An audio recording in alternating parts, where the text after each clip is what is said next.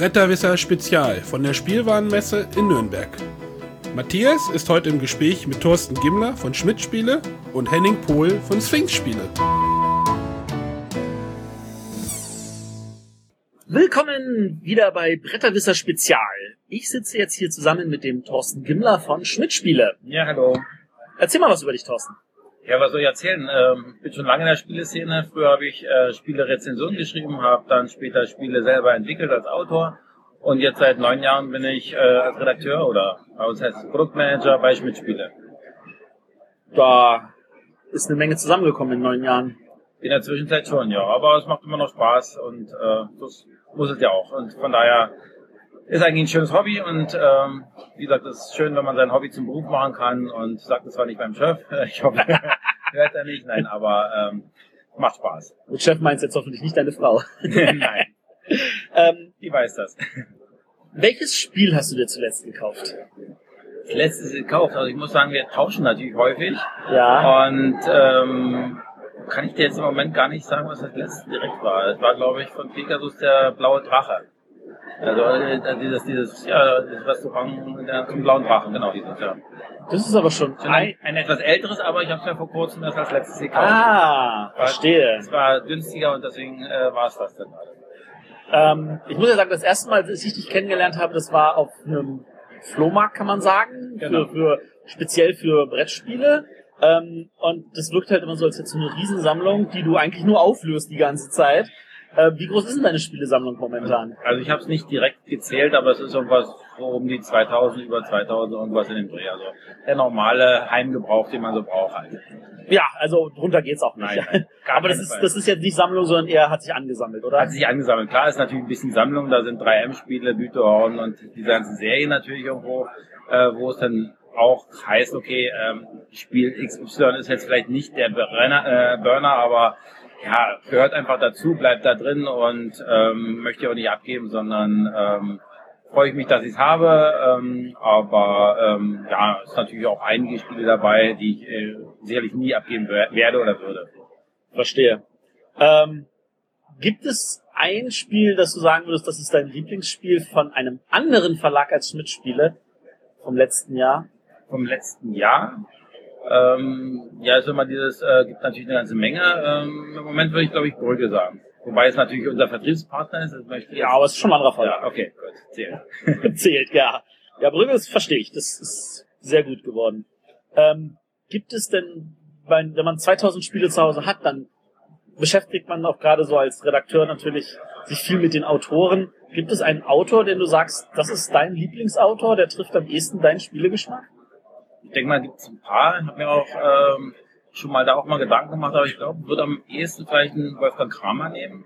Zum einen, weil er ein sehr breites Repertoire an Spielen hat, von Partyspiele über Kinderspiele, über Familienspiele, über gute, tolle Strategiespiele. Und aber auch eben immer auch eine gewisse Lockerheit in seinen Spielen auch meistens drin hat, die mir eigentlich ganz gut gefällt. Und die ich persönlich auch selber mag. Er ist nicht umsonst der erste professionelle Spielautor gewesen. ja, also genial auch. Ich habe jetzt auch ähm, natürlich jetzt beruflich mit ihm zu tun. Erstmal war ich natürlich total stolz, überhaupt mal mit Wolfgang Kramer und so. Auch ein super lieber netter Kerl und ähm, ich mag ihn sehr. Er ist auch äh, total auf dem Boden geblieben, nicht so von wegen, oh, ich bin ja hier schon seit so und so vielen Jahren in der Szene und ich könnte, ganz lieber Kerl und auch, ähm, was wir, sag ich mal, zusammen gemacht haben, tolle Arbeiten, die er hat, also wirklich mag ich sehr. Super, super. Ähm, Wolfgang Kramer hatte auch schon, glaube ich, fünf Spiel des Jahres oder vier, fünf. Ähm, Gibt es denn ein Spiel des Jahres, wo du sagen würdest, das wäre für dich eine Liebeserklärung?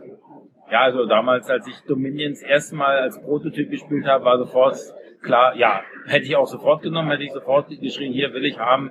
Da war ich auch sofort ähm, begeistert von und hat mich gleich in den Bann gezogen, dass es einfach mal ganz was anderes ist und äh, ja, das hätte ich auch halt sofort genommen. Hätte das in das Programm von Schmidt-Spiele gepasst? Egal, scheißegal. Nein, also bei so einem Spiel musst du einfach zugreifen, weil ähm, klar, sicherlich wäre es vielleicht schon oberste Grenze gewesen, aber ähm, ist einfach so ein geniales Spiel, das braucht, muss man einfach haben. Und wenn man die Chance hat, so ein Spiel zu kriegen, muss man zugreifen. Da kommt das Bauchgefühl mit rein. Ja, absolut, ja. Ähm, wenn wir jetzt von so einem Bauchgefühl reden, ähm, manchmal hat man ja auch das Gefühl, aus dem Spiel kann etwas werden, aber das ist es noch nicht. Ähm, und als Redaktion bearbeitet man ja auch die Spiele. Ja. Wie viel von Thorsten steckt in Schmidt-Spiele-Spielen drin? Schon eine ganze Menge. Also es gibt nur wenige Spiele, die sag ich mal, so geblieben sind, wie sie eingereicht wurden. Das Interessante ist, sag ich mal, dass ein Quirkel, dass ich an dem nichts mehr geändert habe und dann wurde es gleich Spiel des Jahres. Vielleicht ist es ja besser, wenn ich nicht so viel reinstecke. Nein, ansonsten versuche ich natürlich immer noch ein bisschen, so also letzten 10, 15 Prozent rauszukitzeln. Mal ist es ein bisschen mehr, mal ist es ein bisschen weniger, mal ist es äh, auch vielleicht auch nur, dass es ein bisschen einfacheren Einstieg hat, ähm, dass man äh, da irgendwie ein bisschen leichter reinkommt durch irgendwie eine Symbolik oder eine Gestaltung, dass es ähm, hilft, sag ich mal, oder unterstützt, sag ich mal, beim Spieleinstieg. Aber ansonsten steckt da schon immer einiges mit drin, ja. Das ist sehr schön, sehr schön. Wobei Quirkel ja nun auch in vielen Bereichen. Ja, da kann man auch nichts mehr wegmachen oder zumachen. Alles, was dazu ist, es ist so reduced to the max, dass eigentlich ähm, ja alles, was dazu kommt, einfach fast zu viel ist und von daher kannst du auch da äh, nicht mehr groß was machen. Das ist natürlich so äh, aufs Wesentliche wirklich äh, reduziert, da geht eigentlich kaum was anderes. Ähm, haben wir ja gesagt, dass Dominion wahrscheinlich oberes Ende ist. Wer ist eigentlich Zielgruppe für Schmidt-Spiele? Alle. Nein, also ich sag mal, ähm, die breite Masse natürlich versuchen wir natürlich anzusprechen. Ähm, sicherlich nicht den extremen Vielspieler, da gar keine Frage, aber für den sollen unsere Spiele vielleicht auch mal als ähm, ja, Zwischendurchspiel oder Einsteig, äh, Einstieg in den Spielabend irgendwie auch geeignet sein.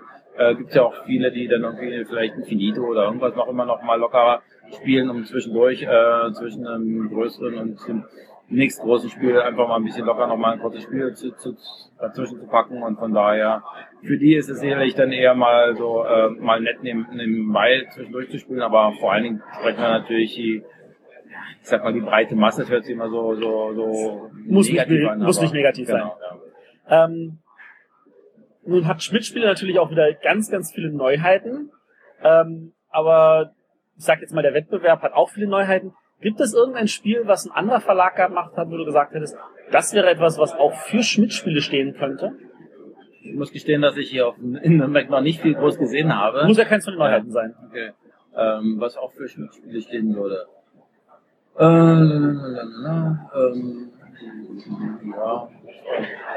Ganz sicher, ja. Ähm,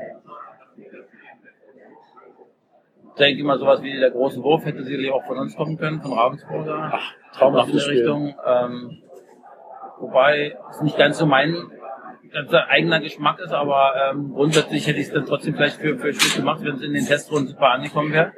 Ähm, aber ansonsten natürlich sicherlich das eine oder andere Kosmos-Spiel. Bongo wäre ohne Probleme natürlich auch ähm, bei uns super rein, hätte reingepasst oder ein Keltis oder irgendwie sowas in der Richtung. Also das sind sicherlich Spiele, die vom Anspruch her einerseits ein bisschen was äh, erfordern, aber trotzdem auch einen gewissen Glücksfaktor haben und äh, damit auch locker zu spielen sind. Ist eigentlich bei Schmidt-Spiele so, auch durch den Erfolg von Quirkel, ein Trend zu mehr abstrakten Spielen? Nein, nicht unbedingt. Also klar, wir haben auch vorher schon immer, wir haben immer so ein bisschen so zwei Richtungen, sage ich immer. Also ich versuche einerseits so die leichten abstrakten, nenne ich sie mal, wie jetzt ein Rondo oder ein Quirkel, ähm, wo gewisse äh, Strategie schon da ist, aber auch sicherlich größerer Glückfaktor bei dem, was man nachzieht.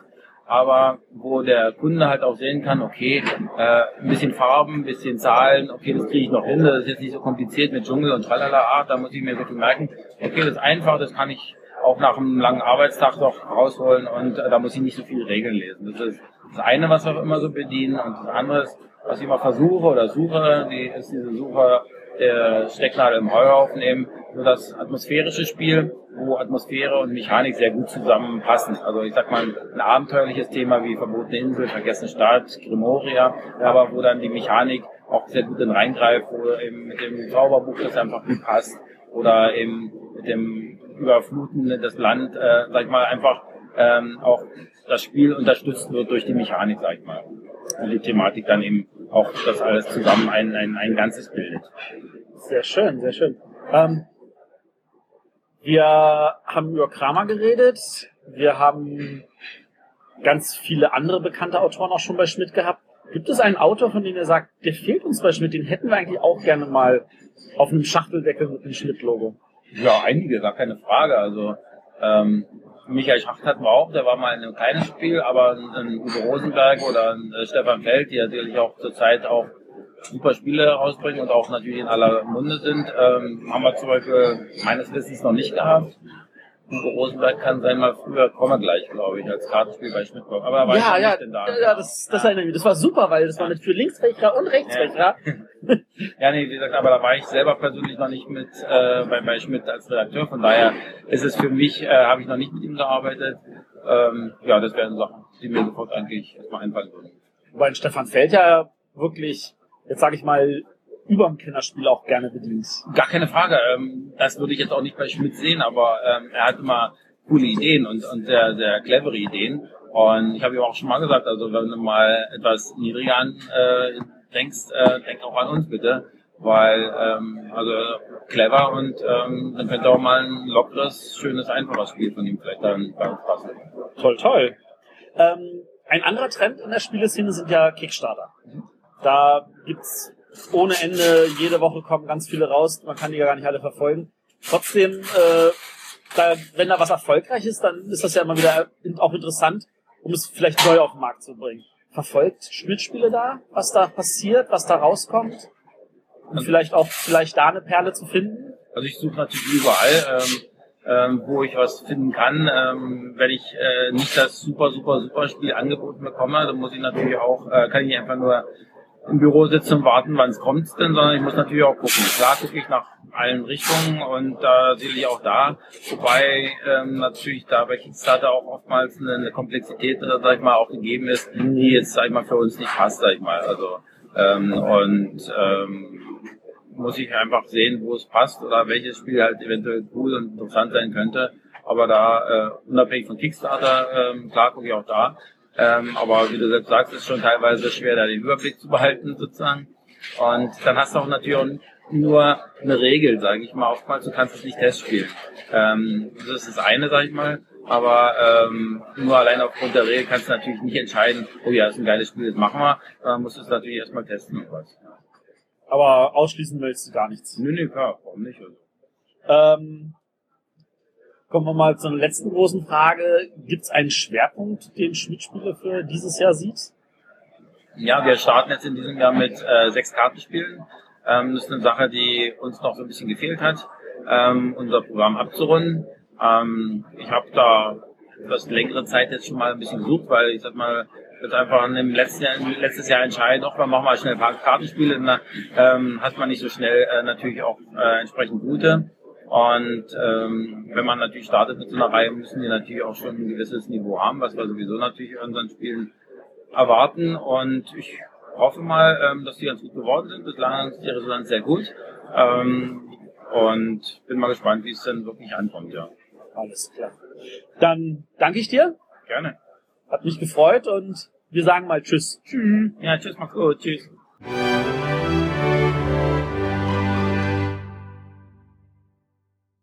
So, willkommen wieder bei Bretterwisser Spezial. Ich sitze jetzt hier mit Henning Pöhl. Und Henning, erzähl mal ein bisschen was über dich.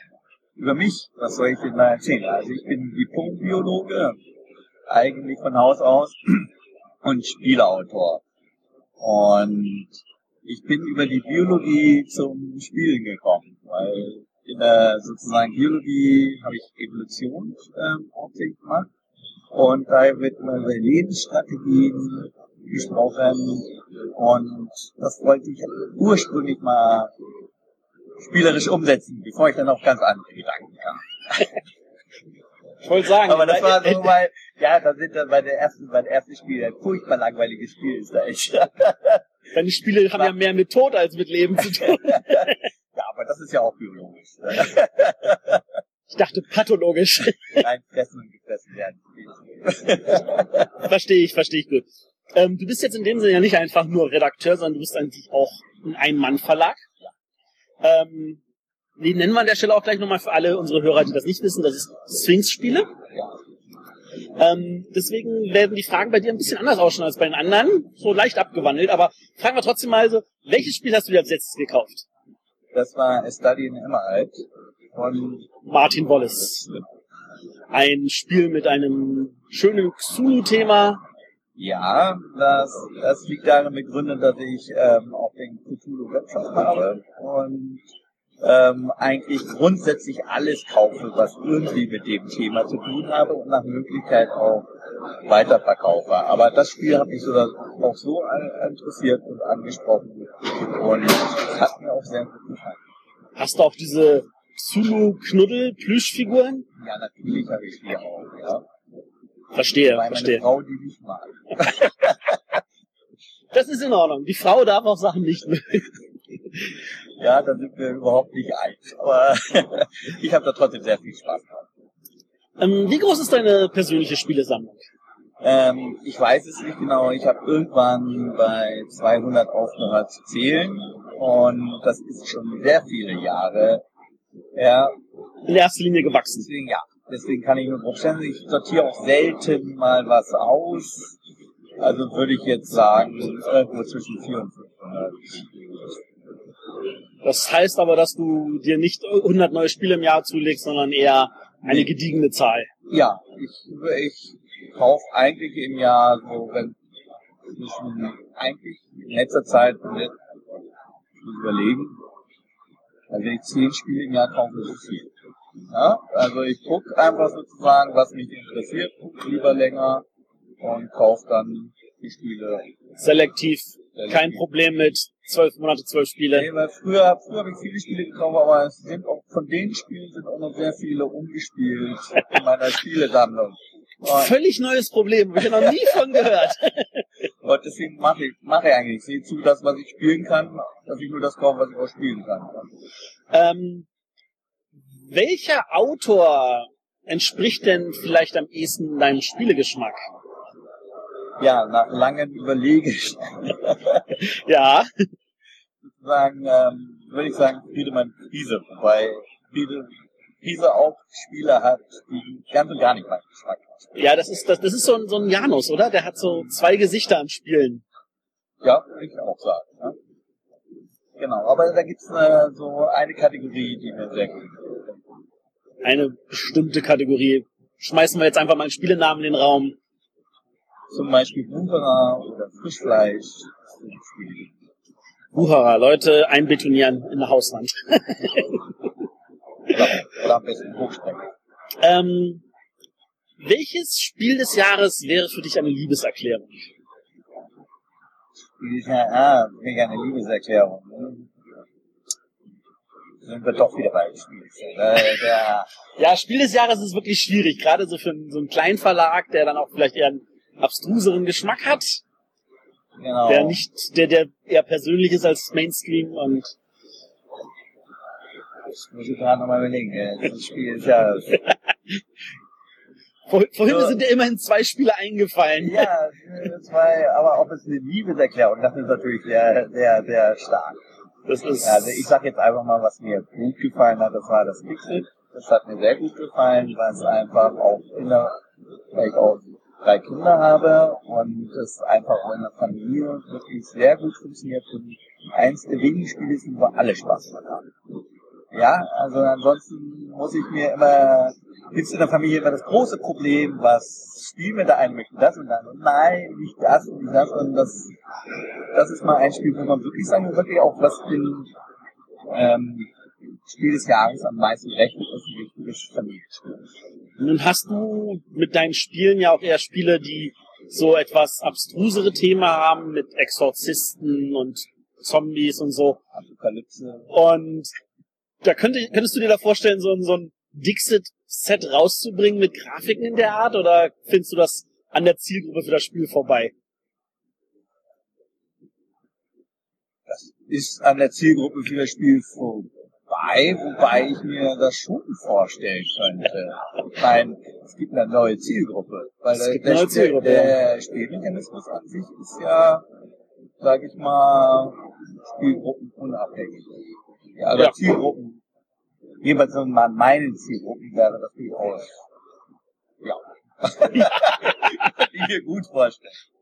Ähm, ich glaube, ich muss dich nicht fragen, wie viel von dir in deinen Spielen steckt, weil du bist ja auch Autor von deinen Spielen Ja. und deswegen steckt eigentlich 100% drin. Also ich habe auch Kooperation gemacht, aber würde sagen, es steckt vor Dingen mein Spiel 100% drin, weil die Grafiken immer genau nach meinen Vorstellungen werden. Ich immer ganz. Ich suche mir immer auch den richtigen Grafiker. Ich habe schon Versionen, wie das aussehen soll. Ich suche mir demgemäß den richtigen Grafiker und ja, das dann nach Entwürfen dann sozusagen so dann auch umsetzen. Das ist wirklich eigentlich 100% mein Kind was da steht. Und wie das so mit Kindern ist, die hat man alle lieb. Die hat man alle lieb, ja. Selbst das AK. Hm? Selbst das AK. ähm, welche Zielgruppe hat denn der Sphinx Verlag?